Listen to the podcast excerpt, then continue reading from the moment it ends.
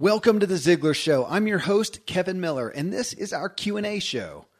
Every week, we post a personal development question on my Facebook page at Agent K Miller to hear the nitty-gritty of real-world change and growth. Why? Hearing how other aspiring people are progressing and overcoming is just some of the best medicine for further inspiring us to progress and overcome and achieve positive change in our lives.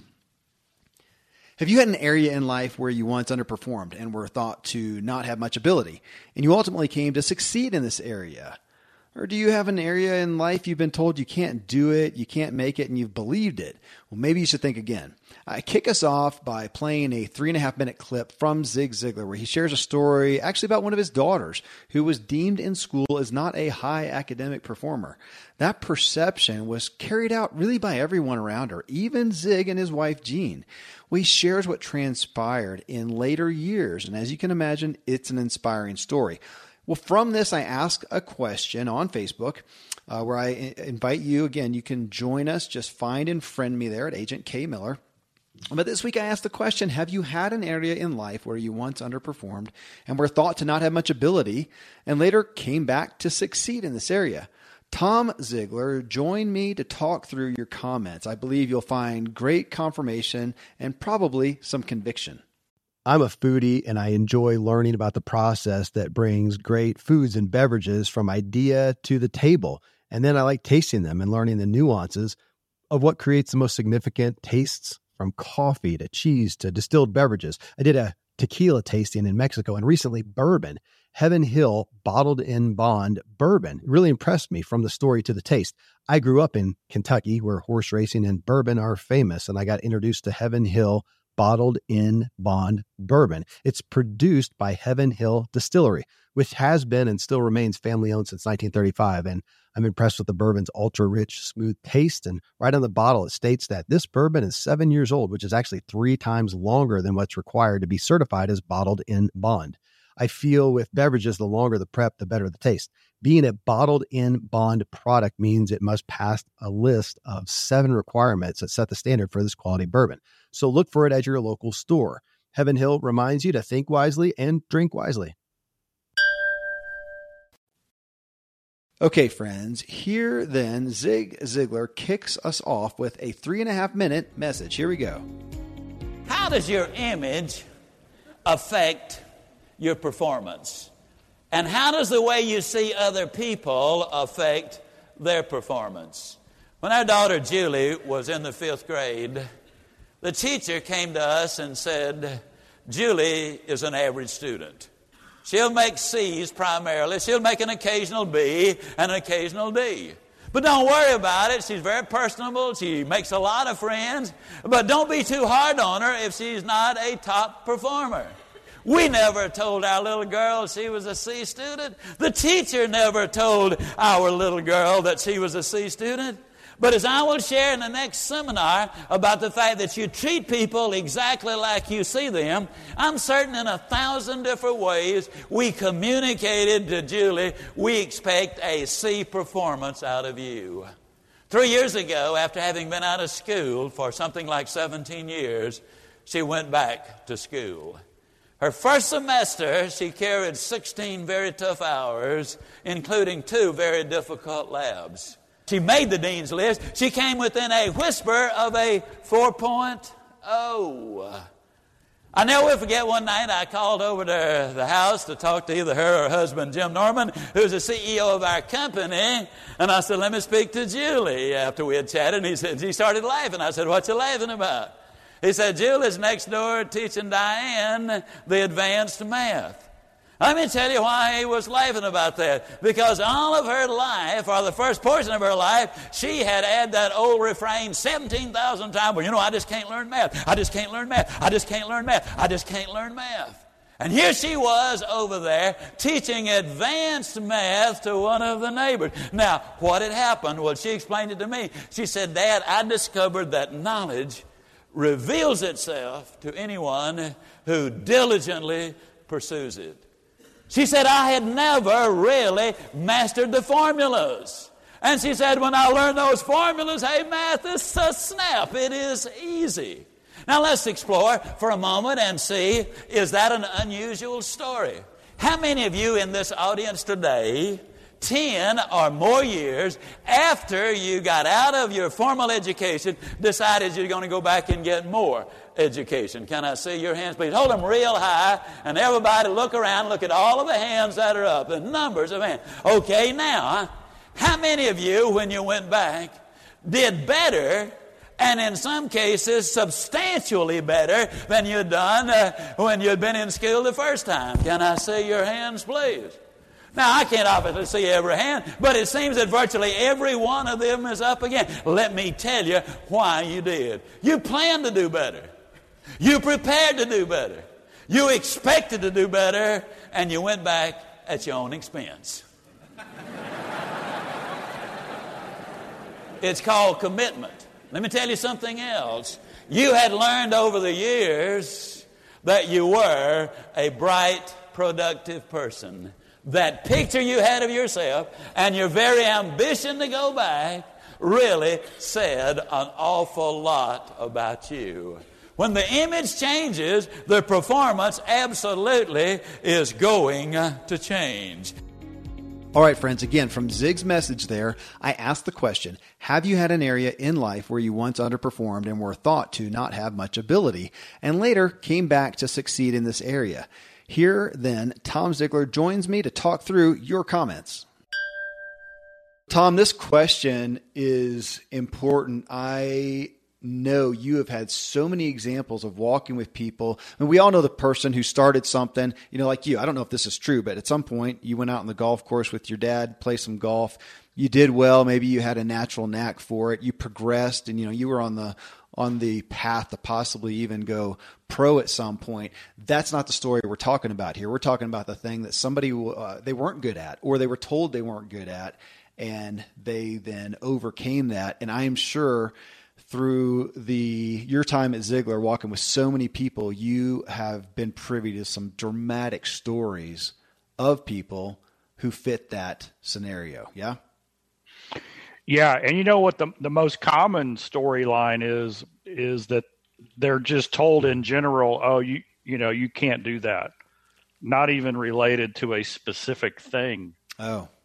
And because of that, they go into anything they try that's new with the expectation of, well, I'm not going to be very good at that. And then, of course, what happens when we try something new? Yeah. We're not very good at it. Yeah. And it's confirmation, and so they give up. And then somebody comes back into the life, into the picture, and says, wait a second, try that again. Try it this way. What about if you looked at it from this perspective instead of that? And all of a sudden they're like, hey, wait a second. This is, this is natural. This is easy. Yeah. You know, I am good at it. And so we, we see it all the time. We see it every day. Well, I, I knew you did, and I have as well. And we've got some great stories here that I think will bring out some of the key points uh, for this. Here, I'll just, I'll just start off from the top here. Kim Duncan, she says, my father once told me he thought I was the least athletic of his five children. To celebrate turning fifty, I ran a marathon. And the first, first thing I thought of though there, Tom, uh, that is a difficult one. I mean, she didn't say her dad was a bad guy or he berated her. He may have pointed out something that was true. I mean, I have a bunch of kids, and I have some that are literally that they're more naturally athletic or, or more inclined to pursue that than others. And they know it. And I, don't, I hope that I'm, well, the point, it's so hard not to label kids. So for the parents out there, or the, the, the people who had parents who gave them a label, not out of any malice or anything. I mean, it's really hard not to, but my goodness, it has such weight. You know, what's interesting to me is, you know, one of the things that I learned growing up and that I've studied and researched is that you, you never point out or compare a quality that somebody has no control over. Hmm. Okay. So when you, when you, when you compliment a child by saying, oh, you're so smart, or, oh, you're so athletic. And that's the, G- that's the gene pool lottery. You know, I mean, they got a blessing in that area that gives them an advantage in that area, but they have no control over that. They have no control over, you know, the, in, the in, innate intelligence they started with or their innate athletic ability. And so what we always do and what we always compliment and acknowledge is the attributes and the qualities that we do have control over. Because when you look at the top level at any field, whether it's athletics or academics or business or relationships, it's the people who have the grit, who have the perseverance, who have the character, who have the qualities that we do have control over. Yeah. And, and so it's interesting. Uh, some people are naturally bent. It sounds like Kim is that when you, you, when somebody says, well, you know, you can't, or you're not as good at it, it's almost like a challenge, right? Yeah. Other people, they just go, oh, well, that must be me. And they move on. Yeah. And that's where we see the danger. That's where we see disappointment and people not living out their full potential. Absolutely, man. I'll just, the, the parenting thing again is just, uh, you gave me some thoughts as I was thinking there. Yeah. Just, just interest.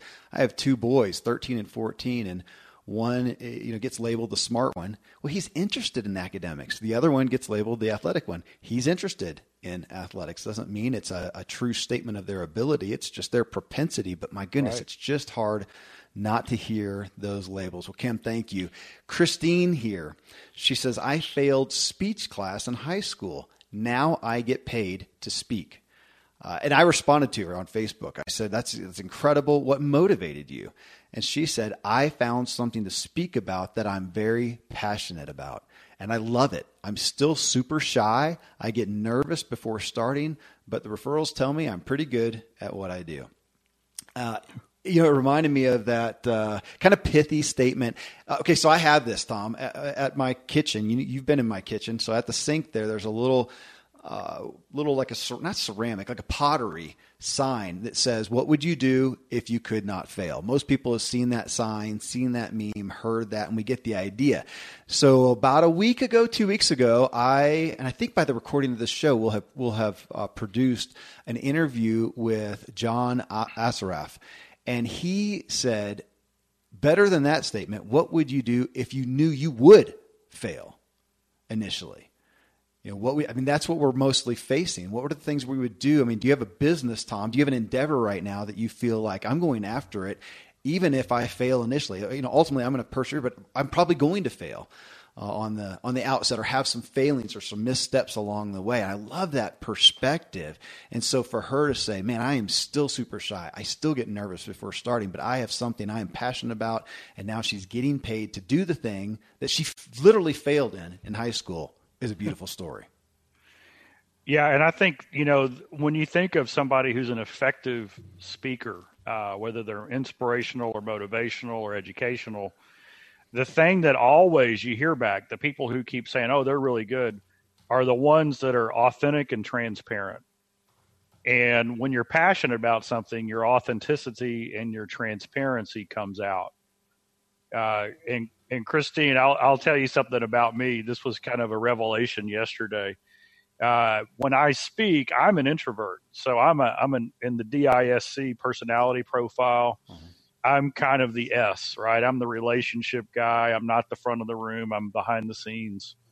Uh, but S, the S type is very family oriented. I mean, we just love relationships. We don't like conflict. And one of the things I noticed is that almost every speech that I start, I wherever I am in the world, I'll I'll ask people, how many of you are familiar with Zig Ziglar? And then they'll, you know, big hands will go up, and then I'll say, okay, well, that makes us family, huh, because you know our story. And it's interesting that when we're passionate about something, and we are usually invited to speak to people who are also interested in that same subject. That's why we got invited. Well, they're already kind of family because we have the same interest. Yeah. And so I didn't even realize I was doing it. But for me, that puts me at ease, finding that common ground right out of the gate, to know that we have a common interest, a yeah. common passion, common beliefs, and we're family. Well, so on that aspect of passion, Tom, let me share a story about speaking. So there's a movie based on a true story called The Music Within. I own it. Uh, it's actually uh, true, based on the story of how the American Disabilities Act uh, came to be. But the main character or, or the primary character in the movie decides he loves to speak. I'm sure you've heard this a lot of time, uh, times, Tom. People who who really enjoy that, you know, being spoken to. They've had speakers that have really influenced their life, and they say, "Man, I want to be a speaker." I've heard that a lot. Of course, my first question is, "Well, what do you want to speak on?" Uh, and that's kind of the point of this. This guy was a great, brilliant speaker. And a professor at the school he wanted to attend denied him. And he said, why? I'm I'm great. I, I, I'm the best speaker on stage. And he said, you're totally right. But you don't have anything that you're really passionate about, that you know about. He says, go live life and earn an opinion.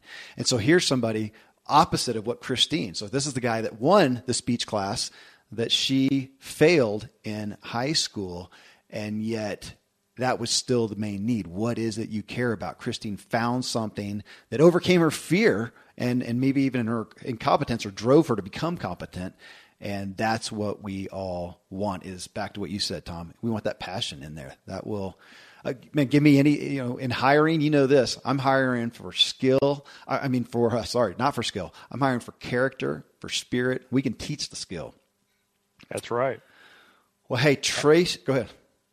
Uh, Tra- Tracy here, Tracy Frederick, she says, uh, I, she says, I'm a hairstylist. Early in my career, I really struggled with hair color. Today, I am well known uh, as a hair colorist. I'm booked weeks in advance. She said, pursue your passion, own your mistakes, learn, grow, and become the best you possible. I mean, how many people are out there doing something well that they just weren't good at? I think we still get it. It's probably a school Uh, issue, not to harp on public school, but that is just the tendency to look and see where little Johnny or little uh, Barbara are naturally inclined, and to motivate them that way. And that may not be the thing that they care about. Um, but yeah, that's a hard, that's a hard pill to, to take care of for everybody. You know, that reminds me, Tracy, of uh, the comparison between Mickey Mantle and Ted Williams. This is a baseball analogy. All right. Um, both of them considered two of the greatest hitters that ever hit in baseball. And uh, I believe Ted Williams had the highest batting average lifetime of anybody. And Mickey Mantle was a complete natural. Uh, he could just walk up to the plate, very little practice, and hit the ball. Now, Ted, on the other hand, it was difficult for him. He became a student of the game. He had to learn every position, how to hold his hands, uh, how to swing, what level the bat would be on, how to read the picture, all these different things, because it was difficult for him. And because he became a student of it, and because it was initially difficult for him, he then became one of the greatest batting coaches who ever lived. If he got into a slump, like if he had trouble, he could work himself out of it by going back to what he learned, the fundamentals, the foundation. If Mickey Mantle got into a slump, he didn't know what to do. He just kind of had to hit his way out of it. Mickey Mantle couldn't teach anybody else how to hit because he was a complete natural. And so we envy people who are naturals, but the ones who have difficulty in the beginning are the ones who really have the biggest impact on those that are around. Because now I'm sure you have other ha- hairstylists coming to you saying, how do I use color? How do I do this? How do I do that? That's a, and you have a different perspective because of your initial challenge uh, with that than somebody who just had that feel and could get it right. You know, it's interesting, Tom, that came up, so, somewhat of that topic came up recently. And I, I really can't remember if it was a, a, an interview I did here on the show or a book I'm reading. Uh, I have enough input coming in these days that I, I don't always keep track, but it was on that. The things that come naturally to us, we generally have a harder time teaching. And I thought about that because I had somebody ask me about doing a good interview. What are the things? What are the steps to doing a good interview? I, and you know, I, I can I can I say this humbly? It I I don't know. It just tends to come naturally. I'm a good, you know, conversationalist and and whatnot. You want me to teach you something? I could probably do better at teaching you some of the aspects of designing and general contracting and building your house, because I did that and I was not that good at it. I had to be taught every step of the way. And uh, it's an, so it's interesting when we look at that. My wife's the same way with dancing. She was a natural dancer. She was a professional dancer. She really has a hard time teaching it. We have a teacher that teaches our kids, not her, because she doesn't really know how to, yeah, to, to, to teach that, to tell somebody. She's the Mickey Mantle of your story. Uh, well, this is a great one, Tom. You're going to like this. Terry Johnson, she says, I started in the life insurance business in nineteen ninety-one when I was twenty-two. And I was terrible at it. I nearly starved to death. I was so bad. I felt like an imposter, but I knew it was my calling. I had to quit and get a real job, in quotes, and get some life skills and life experience. I had four kids and a mortgage. Then nine years later, I felt like I had enough life experience to walk the talk and went back to the business. I was scared to fail again, but I stuck to it. I've never looked back. Now I have six staff. I have a, I'm a seven-time million-dollar round table qualifier. I have close to a thousand clients. And he says, follow your heart. Well, I asked him then, I said, I'm curious, how did, why did you think that it was your calling? And he responded back saying, because I lost my dad when he was forty-three and we lost our house, business, and our family split up afterwards. So I was very passionate about not letting that happen to others. And the reference here is uh, obviously his dad didn't have life insurance. So he dies at the age of forty-three with wow. no financial support. And that hurt this guy. It hurt Terry. And so there is where his calling is. So he said, I'm passionate about not letting that happen to others. I just wasn't very good at it early on. Now uh, I am, thanks to God. That's motive right there. Oh. I mean, who do you want selling you life insurance? Somebody who thinks it's a good job, a lucrative income, or somebody who has a story like that and wants to help your family? Yeah, I have to tell the life insurance story uh, for Terry. I re- when I was about twenty-six, twenty-seven, uh, Dad and I were in Atlanta. He had spoken. I sold product at the back of the room. It was an evening session. We hadn't had dinner.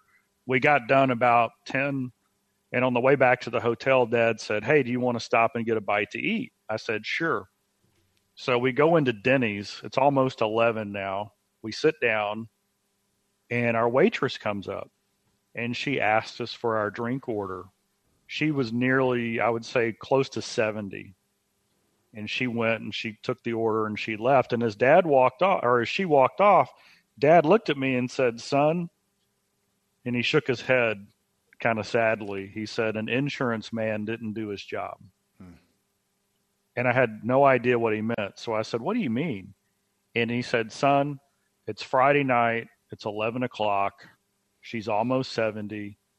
Do you think she's working here because she wants to? Mm-hmm. He said thirty or forty years ago, an insurance man probably met with her and her husband, and he didn't make the sale. Mm. That was my first understanding of what insurance, especially life insurance, really is. And so, Terry, I commend you for that. Now, there's a saying we have at Ziglar. Uh, this is a Brian Flanagan saying. He says, all when it comes to your career, put your professionalism before your passion. Put your professionalism before your passion. And so really, that's what happened. You started young in life insurance. Your passion was going and driving you, you know, into it because that was your calling. But your professionalism hadn't had a chance to develop. Uh, we see this all the time in sales and, and people who are entrepreneurs and starting their own business. I think that their passion is going to carry them through when the world, they want your passion, but they absolutely must see your professionalism in the process. Mm-hmm. And so really, that's really, uh, that's a, that's a powerful, powerful lesson. Hey, let's go win the race and let's win it the right way. Mm-hmm. That's really what we're talking about. Man, that, and that speaks to my history a lot, Tom. I've done a lot of things out of out of passion, uh, something I cared about, and I didn't pursue the professionalism enough. It wasn't on the same level, and I was hurt by that. You know, when you said uh, it taught you about life insurance, I also I, I actually thought you were going to say it taught you about sales and about, you know, sales and caring. Uh, that's, you know, how terrible that life insurance salesman didn't make that sale. How often do we find ourselves with something we know somebody needs? We know uh, we could help them, and we're not able to help them overcome the obstacles to go ahead and make the decision and purchase or invest in what we know would uh, would benefit and what they know that they need, but they don't want to make the decision. Um, on that, folks, if you if you're hearing that, if you have not read the classic Secrets of Closing the Sale uh, by Zig Ziglar, go to Ziglar dot com and buy that thing. I don't uh, the amount of people that we know who are wildly successful in sales and selling the things that they care about. Uh, how many of them cite that book? It's got to be eighty percent. I mean, that's a, that's a hallmark classic there, folks. And it's as relevant today as it ever has been. And thanks to these sponsors for bringing us today's show. Friends, I'm pretty candid about my lack of financial prowess. Money and numbers are fairly Greek to me, so I need a lot of guidance. One of my closest friends is a wildly successful wealth manager, and I'm working on some financial literacy and just continually seeking guidance. So I ask you to check out Yahoo Finance dot com. Nobody knows it all on Yahoo Finance is a, an incredible resource for the rookies like me or the seasoned investors. You know, before my dad passed away recently, Dave Ramsey and his wife, Sharon, flew down to visit. We all got to spend a day together. And I was at Yahoo Finance dot com just now. I saw multiple news flashes from Dave and other people that you respect. And they were hitting so many of the hottest areas in finance today. So it's a place to get a snapshot of all aspects of your financial interests. And if you have them, your portfolios. I hadn't realized Yahoo Finance is the number one finance destination, producing a holistic look at the financial news cycle, including breaking news, original editorial perspectives, analyst ratings, independent research, customizable charts, and so much more. So for your comprehensive financial news and analysis, visit the brand behind every great investor, Yahoo Finance dot com, the number one financial destination, Yahoo Finance dot com. One more time. Yahoo Finance dot com.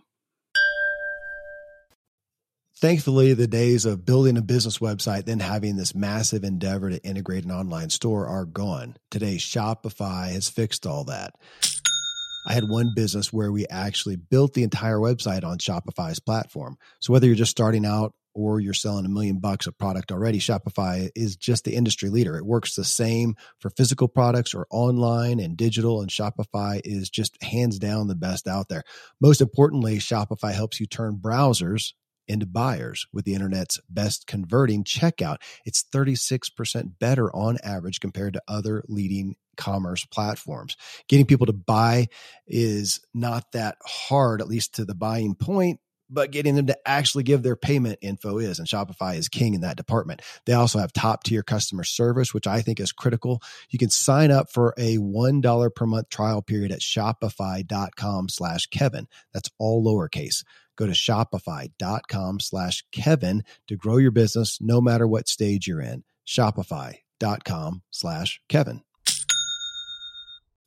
Most of today, you will be indoors, likely your home or your office. I am as well. Even with my treks out into the woods, I spend a lot of time inside. And we're going to take about twenty thousand breaths. According to the E P A, the indoor air is two to five times more polluted than the outdoor air, sometimes up to one hundred times more polluted. At my studio, we have heat being forced through old ducts. I walk on carpet full of years of junk. No idea what's floating in the air that I'm taking constant gulps of. The solution is an air purifier, and Air Doctor is just the best. Air Doctor filters out ninety-nine point nine nine percent of dangerous contaminants and allergens such as pollen, pet dander, dust mites, mold, bacteria, viruses. They do it so it, your lungs don't have to. Air Doctor comes with a thirty-day money-back guarantee, so if you don't love it, just send it back for a refund minus shipping. Go to Air Doctor Pro dot com and use promo code Kevin, and depending on the model, you'll receive up to thirty-nine percent off or up to three hundred bucks off.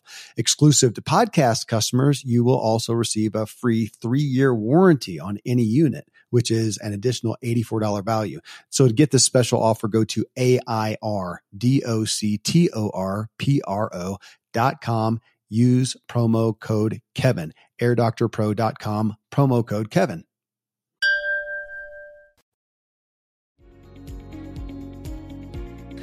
All right, this one is uh, is great. It's uh, Katarzyna Jenner. She says, uh, school was the issue for her. I came to the U S not speaking English and doing other things differently. I was eight in nineteen eighty-seven from communist Poland.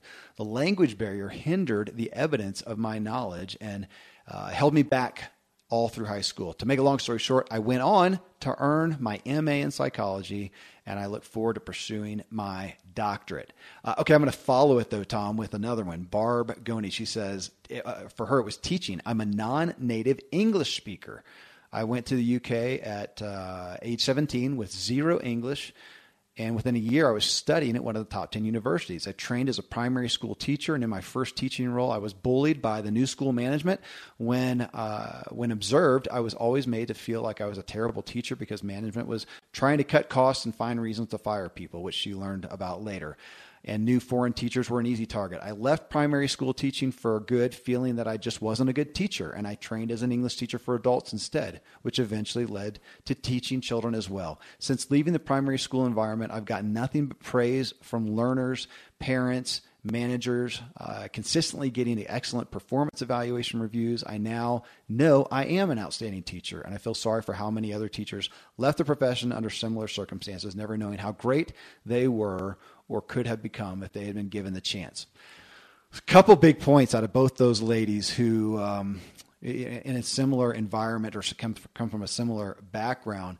One is just the aspect of environment matters. I mean, Tom, I don't know. I have had a couple.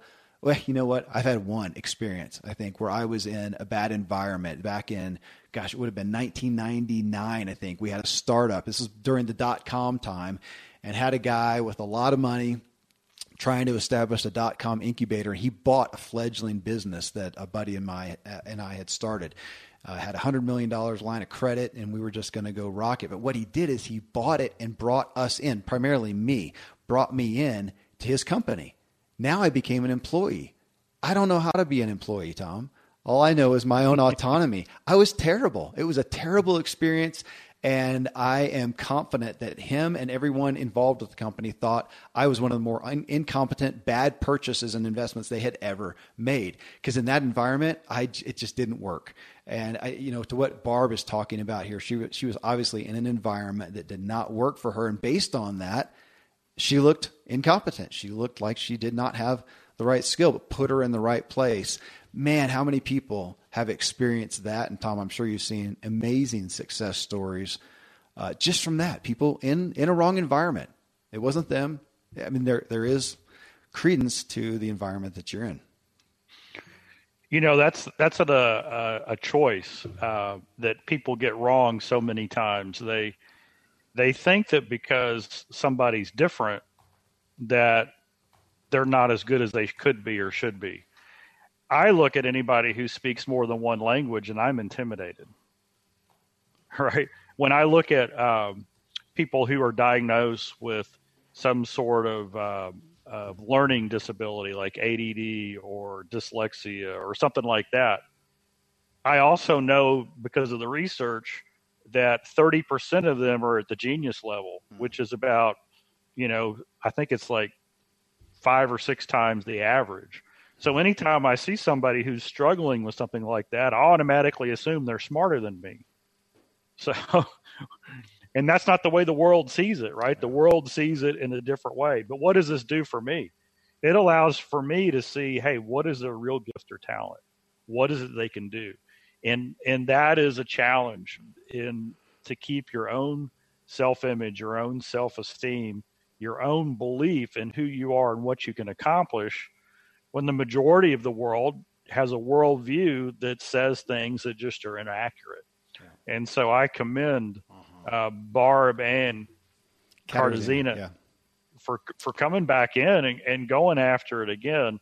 That's probably, uh, if you look at one of the most difficult things to do in life, it's to it's to go back and do something that people said you couldn't do.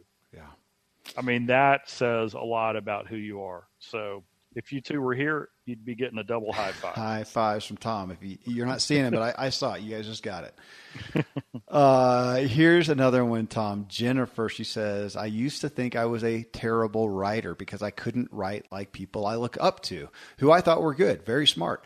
Those same people negatively criticized my writing, and I believed them. My grades were poor as a result. In college, however, I tried writing the way I wanted to and got straight A's and a note from my teacher that I should major in writing. I think a combination of encouragement from an outside source uh, and not being afraid to write in my, in quotes, weird voice, and general growth in the field after uh, much trial and error led to my success. Man, I, again, we just know those stories. There's a, it wasn't a meme. It was like a video or something on, on Facebook. I don't know who put it out. It might've been Goalcast or something like that that put it out. And it was just a list of all the successful people, icons in our culture right now, who were initially labeled as failures, as, as actually being bad. I mean, Einstein, you know, was one of those. The one that I always think of is James Earl Jones. I mean, that guy's voice has made him, who knows, a hundred million bucks. And he stuttered. I mean, he couldn't talk. He was horrible. He was deemed, you know, terrible.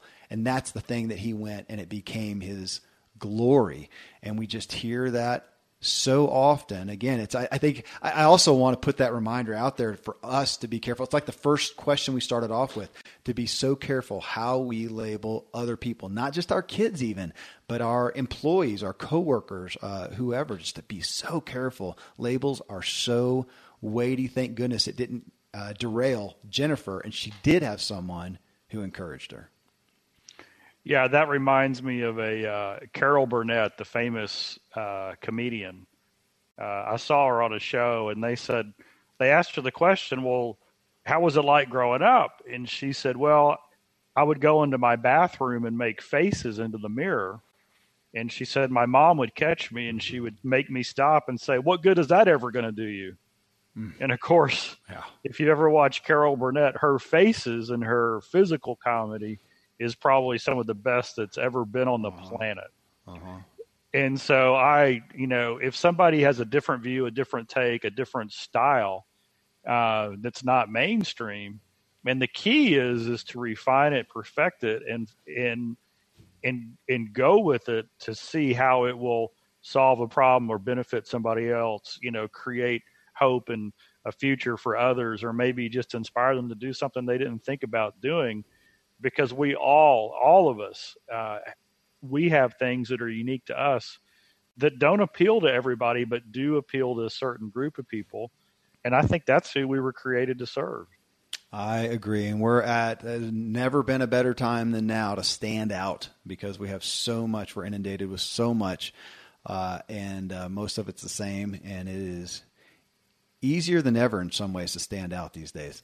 Well, hey, here's, I'm going to do one more here. Tyson, he says, I was, is this a similar one? I was told by teachers I would never amount to anything, and I believed them for a while, but eventually proved them wrong. Now I know Tyson, he's, uh, he's out motivating. He's a Ziglar, a Ziglar-esque guy. He's out here living and paying it forward. Uh, the same aspects of inspiring people as Zig. And I asked him, I said, was there any specific turning point or catalyst for you when you, when you stopped believing them and started believing something different? And he says, yes, there was. My math teacher said I could do anything if I put my mind to it. And he was right. Uh, it reminded me, and I'll, I'll let you, I'll let you end us with this story. I hope, hope people have listened to enough podcasts. They've heard it from Zig himself, but you tell it, it just reminded me of Zig's classic story, his turning point in his own sales career, where he got up and went to the sales meeting that he didn't want to go to, almost didn't do it. And his sales manager, uh, I don't know if it was manager, something like that, Tom, you can tell the specifics, said something to him that turned the tide. Yeah. His name was P C Merrill. And in fact, if you come to Ziglar headquarters today, you'll see P C Merrill's picture on the wall of gratitude. Yes, uh, is one of the people in Dad's life that that really changed his life. Uh, Dad was struggling. He'd been there for two and a half years. He hadn't sold anything. P C Merrill was a corporate executive. He was kind of an icon, somebody that Dad and many of the people looked up to. And at this meeting, uh, Dad was there. And, you know, kind of on the side during a break, P C Merrill came up to Dad, put his hands on his shoulders, looked Dad in the eye, and and said this. He said, Zig, in all my life, I've never seen such a waste. But if you believed in yourself and went to work on a regular schedule, you could be a champion. So what he had acknowledged was, hey, it's been tough, right? You, you've worked hard and hadn't accomplished much, but I believe you could be a champion if you believed in yourself and went to work on a regular schedule. So dad left that point, you know, he left that thinking, wow, somebody I respect and admire, somebody who's seen a lot, believes I can be a champion. That belief transferred to dad. And that was the day that changed his life, because he then went on a lifelong mission to figure out, what does it mean to believe in myself? And he went to work on a regular schedule. So those are two things that I love, because it's like the whole package. You got to change your mindset, and then you got to change your action. And that's what happened. And so, Tyson, uh, I'm glad you're a Ziglar fan. Uh, you've got the same story as dad. So, yeah. Well, you know, that's awesome. It, it is. And, you know, the thing that I love about that story, Tom, is I, I want people to hear that. Zig Ziglar. We just talked a minute ago about Secrets of Closing the Sale, one of the most uh, paramount books on sales on planet Earth ever. And he started out, and he was not a natural. He was not a natural. That story that you talked about, that turning point, uh, the piece that stands out to me is what he went on to say is that he he went from that point and accelerated and, and he had wild success in a short period of time in sales. And he says he didn't really learn anything more about sales. He already knew the tenets of selling. He already knew the strategies of selling. It was just him changing his own self-image and perception. How many times do we all have the knowledge that we need? It's already inside of us. We just need to be seeing ourselves differently, uh, which is key message of Ziglar. Tom, man, always a gift to do this. Folks, thanks for everybody who uh, shared. It makes these shows so rich. I always leave. I, I, these are the shows that inspire me the most. Or maybe it's just that I'm looking at you, Tom. One or the other. It's good. It's good. I love it. I love it. Thanks, everybody. Friends, I know many of you feel great confirmation for your own lives and overcoming from what you just heard on this show. And others, you may have just found some great conviction. Both are beautiful and priceless. Hey, right now, is there someone you know who would benefit from hearing the message in this show? Shoot them a quick recommendation for The Ziglar Show, episode six eighty-two. Be a hero and help inspire someone else's true performance today. Coming up next in show six eighty-three, we're going to talk about winning the war over your body. It's doubtful anyone listening to The Ziglar Show would say no to being trimmer or more muscular or just having more energy and vitality. Most of you are probably making efforts to eat healthy and get some exercise, but are you getting the results you want? It increasingly seems people are more frustrated than grateful for the status of their body and health. Is your body the enemy? Is it betraying you? If you resonate with any of this, you're going to get great value from this show. My guest is Angelo Poli, an internationally recognized expert in fitness and nutrition. He's the founder of MetPro, the world's first algorithm-based transformation engine. Using a process called metabolic profiling, MetPro analyzes your metabolism and provides an individualized approach to obtaining your health goals. So Angelo has spent much of his career as a motivational speaker and was a featured speaker at TEDx Chico, where he discussed his own achievement in overcoming obstacles. After recovering from a crippling injury himself that saw him use a cane for nine years, Angelo brought to light a whole new way of thinking about health and fitness and weight loss. In his twenty years of educating the masses and challenging generalized health guidance, Poli has become one of the most celebrated and desired body transformation experts in the world. So in this show, he'll explain why you're not getting the results you want, and I guarantee it will make sense. And he doesn't tell you what to eat, what exercise to use, or even what magic supplement to take. You're going to enjoy this. Till then, folks, thank you, as always, for letting me walk with you as we inspire our true performance together.